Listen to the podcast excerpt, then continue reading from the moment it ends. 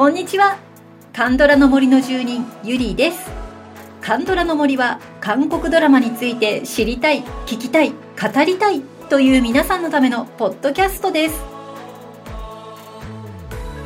はい、冒頭いつもね何喋るか考えてるんですけど、まあ、前回ですね、私が長く喋りすぎたせいで、急遽前編後編に分けたせいで何を喋るか全く考えておりませんでした。そうですね、まあ、最近の話で言いますと、私今年目標にしていることがありまして、カンドラのね OST をピアノで弾くっていう楽譜をね買っちゃったんですよ。買ったのはねトッケビの楽譜とあれはね賢い医師生活の楽譜ですかね。あとトッケビを含めていくつかのドラマが入ってるやつがあって、まあ、それもちょっとね練習してみたいなと思っていて、まあ、そんなことしてると、まあ、ポッドキャストもやってピアノもやってとかやってるとね、なかなか韓国ドラマ見てる時間が少なくなっちゃうんですけど、まあ人それぞれのね楽しみ方として私は OST もちょっと今年は、自分で弾きながら雰囲気を味わってみたいなと思っています。まあ、皆さんもねちょっと変わったカンドラの楽しみ方もしありましたらねぜひ教えてください。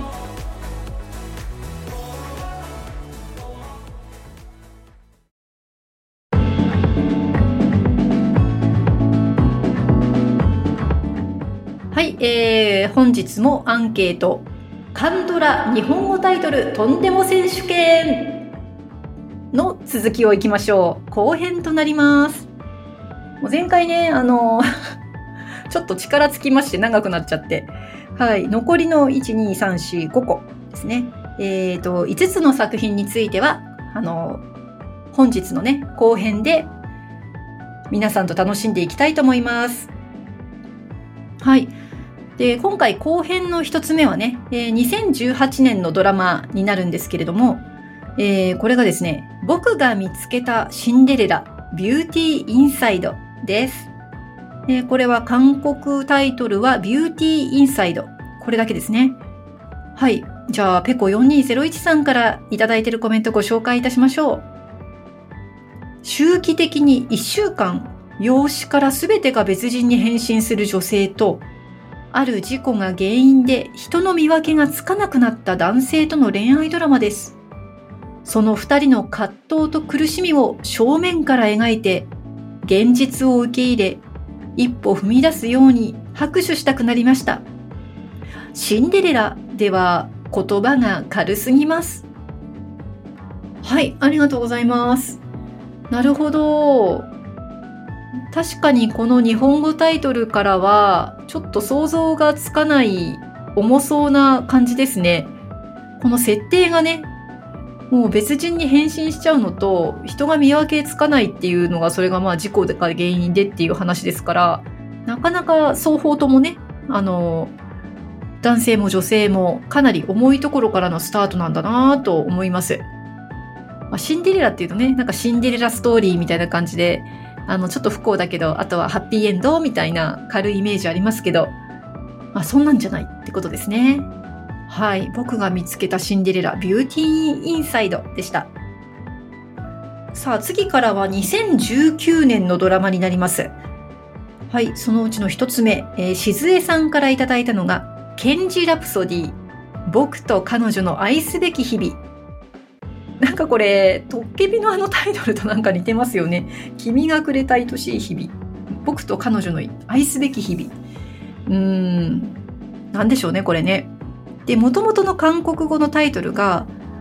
コムサーネジョンっていうのかな、ケンジ内伝っていうことなんですが、ケンジしか合ってないねはい、ということでこれはイソンギュンさんのねドラマということですね。はい、じゃあしずえさんのコメントいきましょう。そこまでとんでもではないのですがとても好きなドラマだったので、地方検察庁を舞台にしたヒューマンコメディドラマをキラキラピンクポスターとデコボコでドタバタな新感覚ラブストーリーという内容ガン無視の煽り文句で紹介されていることに年を越しても憤りを禁じ得ません。笑い。すごい怒ってますね。原作は元賢治さんのエッセイで、韓国のタイトルはシンプルに賢治内伝なのに、より分かりやすく興味を持ってもらいやすくするためなのか、内容とかけ離れた邦題や現代とは全然違う題名になったり、謎の副題をつけたりと、提供側の苦労もわかるのですが、もうそろそろやめないと思っているところです。はい、ありがとうございます。あら、まあ内容までね、そういう風な紹介になっちゃうっていうのはちょっとショックですよね。確かにこの賢治ラプソディ、賢治内伝ですね。韓国語の方のそのポスターと、その日本の方で賢治ラプソディとして出てきたポスターと、なんか全然違うっていうのは私もね、どっかで見ました。ねえ、この2019年もまだまだこんな風にタイトルが付けられていたんですね。さあ、その2019年まだ続きます。次はですね、佐賀ゆりさんとペコ4201さんからいただいた作品になります。恋愛ワードを入力してください。サーチ www。 ほう、これですね。恋愛ワードを入力してください。これは韓国語では直訳すると恋愛ではなくて検索ワードなんですね。検索ワードを入力してください。www っていうタイトルでした。じゃあペコ4201さんのコメントいきましょう。恋愛ワードを入力してください。では出会い系サイトの話かと思いました出会い系ポータルサイトで働く女性たちの厳しさを描いているとは想像できないでしょうね。へーって今ため息ついちゃってる私がいます。いや、私これ恋愛系の話だと思ってましたよ。違うのね。そうか、ポータルサイトで働く女性たち。そう、ポータルサイトって本当大変なんだよね。検索してこのトップに、ワードが出てくるっていう、この SEO 対策っていうのが、ダメだ、これ喋り出すと私、止まらなくなっちゃうからやりませんけど、SEO 対策をね、すごくやるんですよね。あー、なるほどね。その業界で頑張ってる女性たちのお話っていうことですね。ね、ペコ4201さんのおっしゃる通り、この働く女性の厳しさね、それもポータルサイトっていう競争の激しいところで、それなのに恋愛ワード、恋愛か違うんですね。イムスジョンさん、イーダヒさん、なかなかいい女優さんたちですね。本当に元気いっぱいな方たちだから、どんな感じになったのかな、すごく見てみたいですね。で、これにね、チャンギヨンさんも出てるということで、これもちょっと話題になってましたけれども、そういうドラマだったら見てみようかな。はい、ありがとうございます。そして2019年の最後の作品。これは陽子さんからいただきました。真心が届く僕とスターのオフィスラブ。もう陽子さんの叫びのようなコメントがあります。サブタイトルのオフィスラブはいらんいらないね。なんかめっちゃ軽い感じになりましたよね。韓国語のタイトルはジンシミダダ、真心が届くっていうだけのタイトルなんですよね。この僕とスターのオフィスラブっていうのが入っちゃうと、割とその弁護士とか検察とかもその裁判系で結構真面目な話もありましたし、確かにそのね、ジンシム、主人公のね、オユンソウでしたっけ、スターが弁護士事務所にやってきてっていう話だから、確かにオフィスにスターは来たよ、恋愛もしたよ、甘々でしたよ。甘々だったけど、オフィスラブを軽く楽しんだっていうレベルではなかったですよね。いろんなことがやっぱり、裁判自体もすごく重いものがあったり、社会問題も若干出ていたり、そんな軽いものではなかったですよね。オフィスラブを楽しむっていう。なんかこのタイトルがつくことで、せっかくイドンウクさんが演じた敏腕弁護士ね、ジョンロク。すごく真面目なキャラだったのに、なんか軽いやつに見えちゃうよね。決してジョンロク、イドンウクさん、軽いキャラではなかったですね。でこれ人シミタダっていうことで、真心というのが、人シムっていう単語なんですが、これが主人公の本名になってるんですよね。だからそれもすごく思いのあるタイトルなのかなと実は思っていて、こっちをね目立たせてほしかったですね。はいもうちょっとねこれどうなのよって思いますけど、これで今紹介したの4つ後編はね4つご紹介しまして、2019年まででした。実はですね2020年2021年については一つも回答がなかったんですね。もしかしたらこれ配給側、日本のね配給側が何か考えたんですかね。もうさすがに批判も多いしね、やめようってことになってくれたんだったらいいんですけどね。さあ皆さんね、最近のこの韓国ドラマの名前の付け方いかが思っていらっしゃるんでしょうか。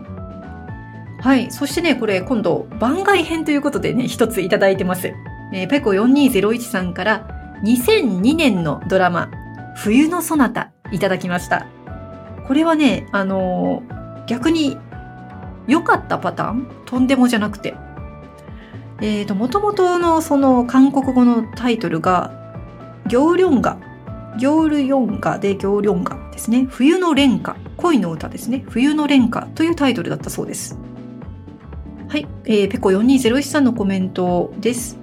冬の恋歌が冬のそなたになって、これは成功例です。恋歌では昭和初期のレトロ感が強くて、ヨン様ブームは起きなかったかもわかりません。ああ、なるほどですね。確かに恋歌というとちょっとね、演歌調のかなり昭和初期の話なのかなって思っちゃいそうな感じもしますよね。君の名はみたいなね。君の名はって最近のアニメの方じゃなくて昔のドラマの方ね。はい。これね、そなたっていうことで、なんかすごく雰囲気のある、おしゃれな感じが出てますよね。ちなみに英語タイトルもウィンターソナタってなってますね。なんかちょっと海外展開するときに少し考えたんですかね。雰囲気がなかなか良かったですということでしたが、ペヨンジュンさんとチェジウさんのもう有名すぎるドラマでした。ねえ、こうやって、いい風に訳していただくのはいいですよね。雰囲気を壊さず、こう素敵だなって思えるタイトルをぜひこれからもね、日本の配給さんには考えていただきたいです。そんなね、皆さんからの思いを代弁してるコメントをね、ロボコさんとペコ4201さんからいただいてましたね。これ最後にちょっとご紹介しましょうか。ロボコさんのコメント。頼むから、無理にキュンキュン感を出さないでくれ。かっこ笑い。沼民を舐めてるとしか思えない。あとピンクの背景いらないからやめてー。はい、じゃあ次はピコ4201さん。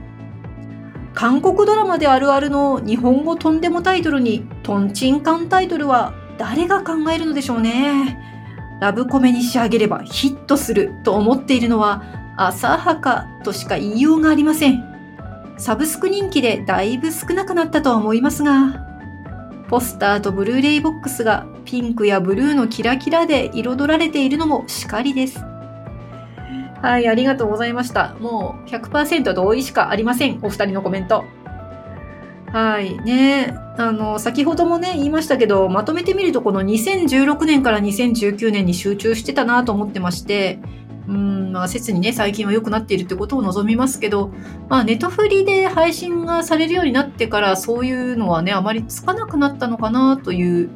気がしますね。そのまんまのタイトルだったり、シンプルだったりっていう感じでね、もうこうやってどんどんと、タイトルを大事にしていっていただければと思います。もしくは、このね、冬のそなたのようにね、なるほど。これだったらね、いいタイトルだねって言えるといいですね。はい、ということで、最後に Spotify Music+Talk で聴いている方には1曲お届けいたしましょう。いいお話が出てきましたので、冬のそなた行ってみましょうか。最初から今まで。